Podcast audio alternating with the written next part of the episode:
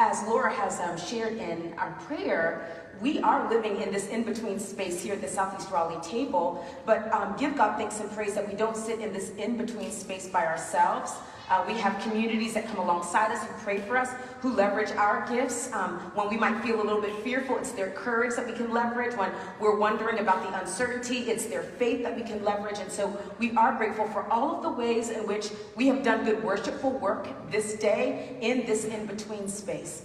It is so easy to feel anchored and to feel so much like grand faith when you know what you are doing or where you're going. It's a totally different story when some things are a bit uncertain. And so for us to show up for each other on a Sunday morning, sometimes wondering, uh, are all the questions going to be answered? And what is everything going to look like? And yet we say we come and we trust that God is with us. And so I'm grateful for the ways that we have done this good work together this morning. We have been in the middle of a sermon series called Be um, over the last um, month. And in this sermon series, we have been talking about the mighty acts of God, but also to how we can be, how we can show up um, and participate, co-labor because of the mighty acts of God. Because of who God is and how God works in this world, it also unearths and reveals something about ourselves, our faith, and the practices that we can lean into. Because we see Jesus as a neighbor, we um, understand ourselves as a neighbor. Because Jesus teaches us how to pray, we can also be prayerful in so many different ways in our lives. Because uh, Jesus does not need us to hype Jesus up, but also to make space for us to ask questions. We can be those who are honest. Here at the Southeast Raleigh table, we have these five core values, these ways that we believe as a church community that we show up in the world, the ways in which we be a community. And one of those core values is that um, our language is blessings. That everywhere we go, we are always blessing the socks off of people. We are offering generous words over people. We are reminding people of their best and not their worst because we also know of a God who says that when God creates everything by the work of God's hands, that we are very good. So we participate in gratitude and also in being those who bless. And this morning, as I begin to read our passage of scripture from Psalm 136, the first through nine verses, and then 23 through 26, you will understand how we're going to practice what it looks like to be those who operate from a posture of gratitude and also blessing God. Now, because I got to be with my home church that just happens to be, how can I say this, a little more robust, um, a little bit more robust than we can be on a Sunday, they reminded me that when I am reading scripture, I don't have to read scripture alone, that you can also read scripture with me. There is a refrain that you're going to find over and over again in Psalm 136, for God's steadfast love endures forever. And this is what I'm going to tell you. If you feel led to lean into the reading of scripture with me, you will not catch me slipping. I will be perfectly okay if you choose to lean into these words because maybe this is what you're feeling, that God's unfailing love endures forever. The second thing is that you probably have noticed, for those of you who worship with us here at the Southeast Raleigh table, that I typically use gender neutral language for God. Now, in this particular passage of scripture, um, God will be referred to he, he, he. There are times when I'm going to say God. Um, I want you to know that you are also invited to lean into sometimes uh, speaking of God with gender neutral language. But for the sake of the flow, I'm going to read this psalm uh, more closely to how it is presented in the New Revised Standard Version. So if it feels like my, um, my, my typical is changing today, it's because my typical is changing today. Hear now these words in Psalm 136 that might help us to be grateful. Oh, give thanks to the Lord, for he is good. For God's steadfast love endures forever. Oh, give thanks to the God of gods, for God's steadfast love endures forever. Oh, give thanks to the Lord of lords, for his steadfast love endures forever. Who alone does great wonders, for his steadfast love endures forever. Who by understanding made the heavens, for his steadfast love endures forever. Who spread out the earth on the waters, for his steadfast love endures forever. Who made the great lights, for his steadfast love endures forever. The sun to rule over the day, for his steadfast love endures forever. The moon and stars to rule over the night, for his steadfast love endures forever.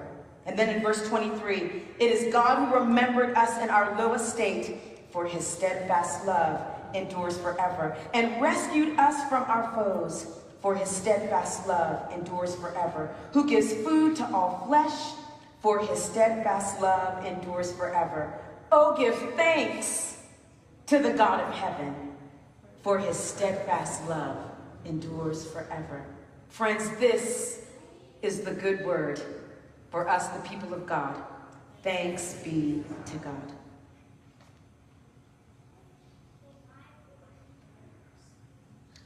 I don't like to say that there are lots of universal truths, okay? I don't want to be that pastor that says that this is just a universal truth.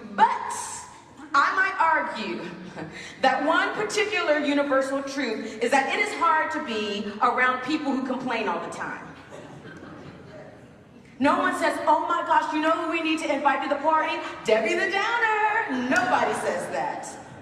We probably all know somebody who complains all the time. Do not look around, but we probably all know somebody who complains all the time. You know that person that you go to the nicest restaurant in Raleigh, you have the greatest meal, the ceviche is cevicheing, and yet they can't stand the fact that the restaurant is too cold or the restaurant is too hot. Oh, you tell this person, I love your knitting skills, and this person says to you, well, knitting just doesn't bring me satisfaction in life. Then that person gets in a relationship, you praise them for now being in a relationship, they're like, well, now I no longer have time to knit. You know, you know those people. You know those people. I had an interesting moment with someone um, who complained that it was so striking to me of what um, a threat of complaint can actually be to our everyday life. It was my last year of seminary. I had graduated and I had taken at this point in time about three trips to Haiti, and this was like maybe my third or my fourth trip to Haiti. And I went to Haiti with a very eclectic group. And there was a person on, um, on our team who complained about everything. Now, for any of you who have ever been um, or traveled to Haiti before, there is this, I mean, almost supernatural way in which our Haitian siblings seem to live with unceasing gratitude even in the midst of difficult situations. Now, I don't want to romanticize that, okay? Like, oh, look how horrible life is and see how joyful um, our Haitian siblings are. I don't want to romanticize it, but I do want to acknowledge that. That in the midst of death and despair, being in the poorest country in the Western Hemisphere, many times our Haitian siblings live with a posture of gratitude and thanksgiving and praise. And here it is that there's this person on my team. It could be a beautiful day. This person will complain about the sunshine. We would have a glorious meal, remembering that most Haitians only eat one meal per day. That's the average. That person would complain about the spices in the meal. We went to a worship service, which worship in Haiti is soaring and moving and cathartic. And this person was upset that they left their recorder in the room. I know very few Haitian churches that think to themselves, we need a little more recorder in my headphones.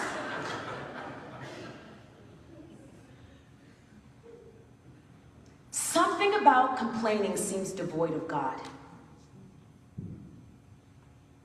Something about not acknowledging the things around us seems kind of devoid of God. Something about never being able to offer up praise or thanksgiving from our lips seems a little bit devoid of God. And here is what I want us to hold on to is that the only way sometimes to keep complaint from our lips or being our posture is then to have gratitude or praise or thanksgiving on our lips. It is difficult to have both praise and complaint coming out from us. It's why during the pandemic, when we were sometimes wondering with a great level of uncertainty, what is life going to look like? We would start all of our Zoom meetings talking about what's a small breakthrough that you have seen? What's a way that you could give God thanks and praise this day? We thanked God for being able to get on Marco Polo. We thank God for the fact that many of us were beginning to cook our own food. We thank God for learning to play the ukulele. We thank God for all of the ways in which God showed up for us like manna in the midst of a wilderness experience. And we would oftentimes then end our Zoom meetings talking about what's the kindness or the gentleness that we're going to offer ourselves. That because we believe that God pours out good gifts upon us, that we are also going to give ourselves good gifts.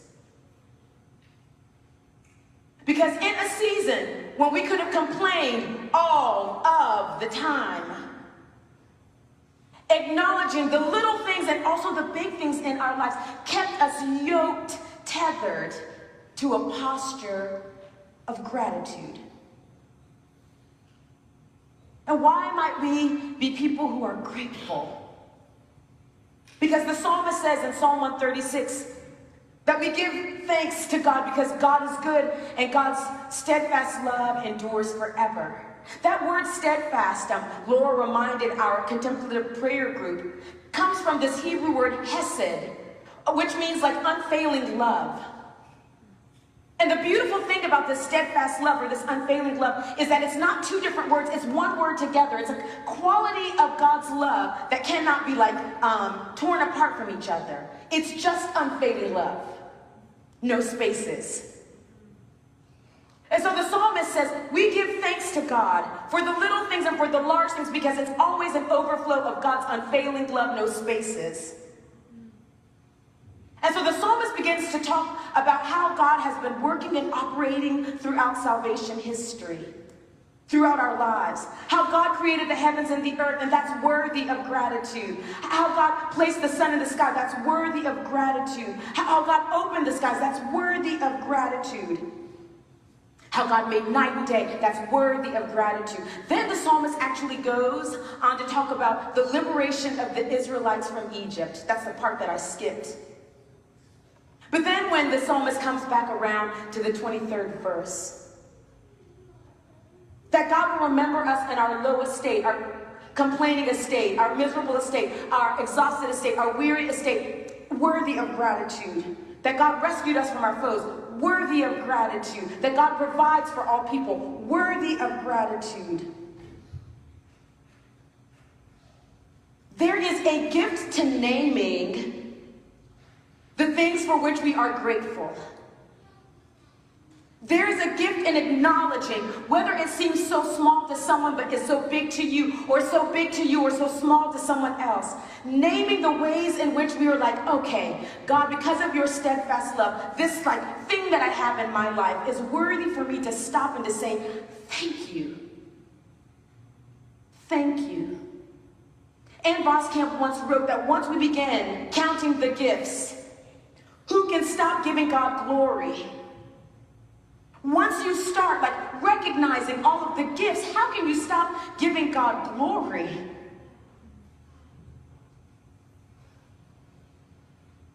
The fact that we're all sitting in this space after a two-year global pandemic, how can we stop giving God glory?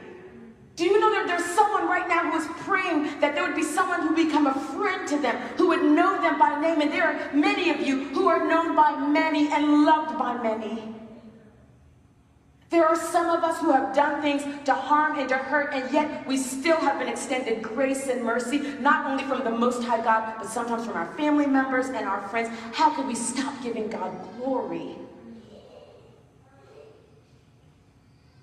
Oh, give thanks to the Lord, for God is good, hard stop, and God's steadfast love, no spaces, endures forever. But here's what I want you to know. I know we like to talk about those Debbie the Downers and the miserable Matts. but within all of us, a posture of gratitude doesn't always happen naturally. We have to be intentional about giving thanks. Because um, the way in which uh, we oftentimes move in this world, it is easier to point out the things that we think are wrong than it is to point out the things that feel right. Like, you know, when you're asked, tell us all of um, the things that you love about yourself, sometimes people have a hard time. But if I say, you know, tell me the things that you need to like beat out of yourselves, folks are like, four score seven years ago, and they have the long list. It's something in us that wants to turn toward the things that feel broken as opposed to turning towards the things that are brilliant or that might be worthy of acknowledgement and praise. So, gratitude is as much a practice as it is a feeling. Let me say that one more time. Gratitude is as much a practice as it is a feeling. There are lots of times I don't feel grateful. There are lots of times that I actually feel miserable, downtrodden, and just sad. And you know what they tell you? Like when someone is in a bad place, sometimes the worst thing to say to them is like, don't be sad. Oh, no, don't, no. That's not what you say when someone is like, don't, don't be angry. Those are not the things that you say. I just don't, I don't feel this overwhelming Thanksgiving. Oh my gosh, I just don't feel it. It's not pouring forth out of us. And I want to offer you this good news. Being grateful doesn't mean that you cannot acknowledge your sadness or sorrow. Being grateful does not mean that you have to dismiss the hurts and the pains in this world. Being grateful doesn't mean that now you have to become indifferent to oppression or yoke yourself to toxic positivity. That's not what gratitude looks like. Because we hear in Scripture that we can give thanks even in the midst of tribulations. Complaint is not the same thing as lament. Lament gives us the opportunity to feel the things that are heavy and that are broken and that are wounded, but lament always adds a comma to see what God might do.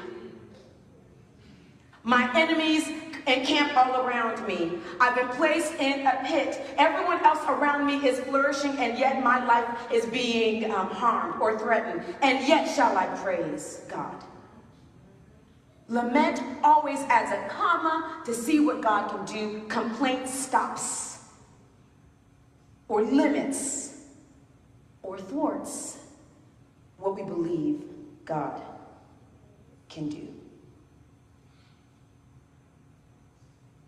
So if it doesn't always happen naturally that we're people of gratitude, then we have to practice. And I love one of the practices of, of our Jewish siblings called the Berachot prayers. The Berachot prayers are these daily prayers, are the hundred prayers that our siblings within the Jewish tradition sometimes pray. It comes from the word baraka, which means like blessings or thanksgiving, like thank yous to God.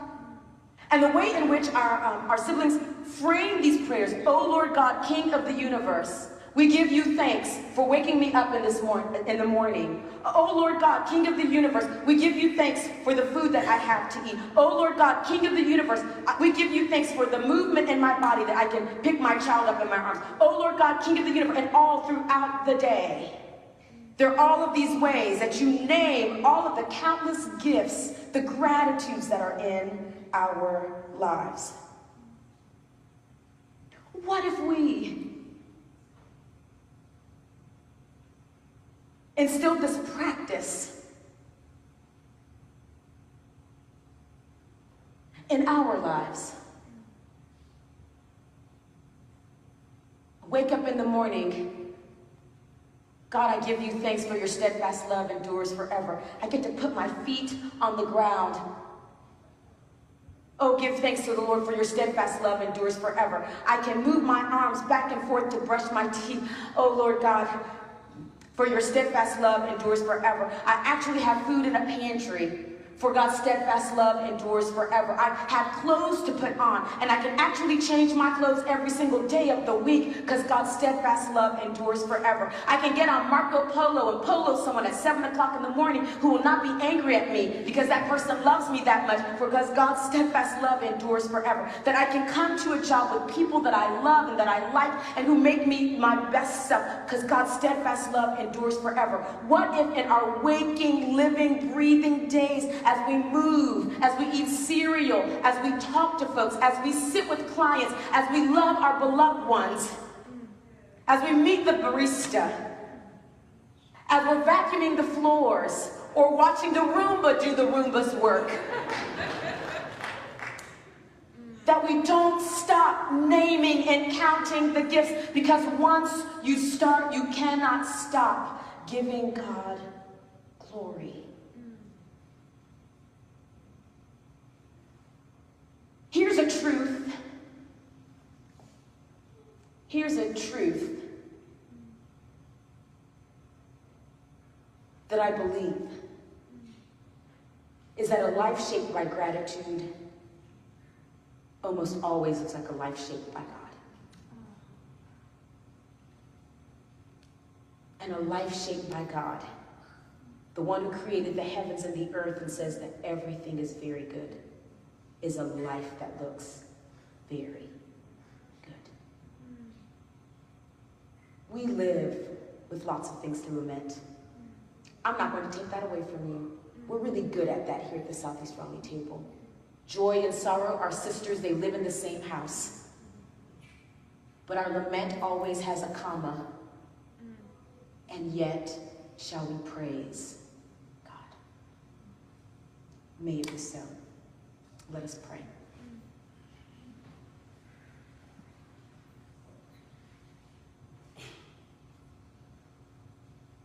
Gracious God, we give thanks to you for your steadfast love endures forever. Gracious God, we give thanks to you for your steadfast love endures forever.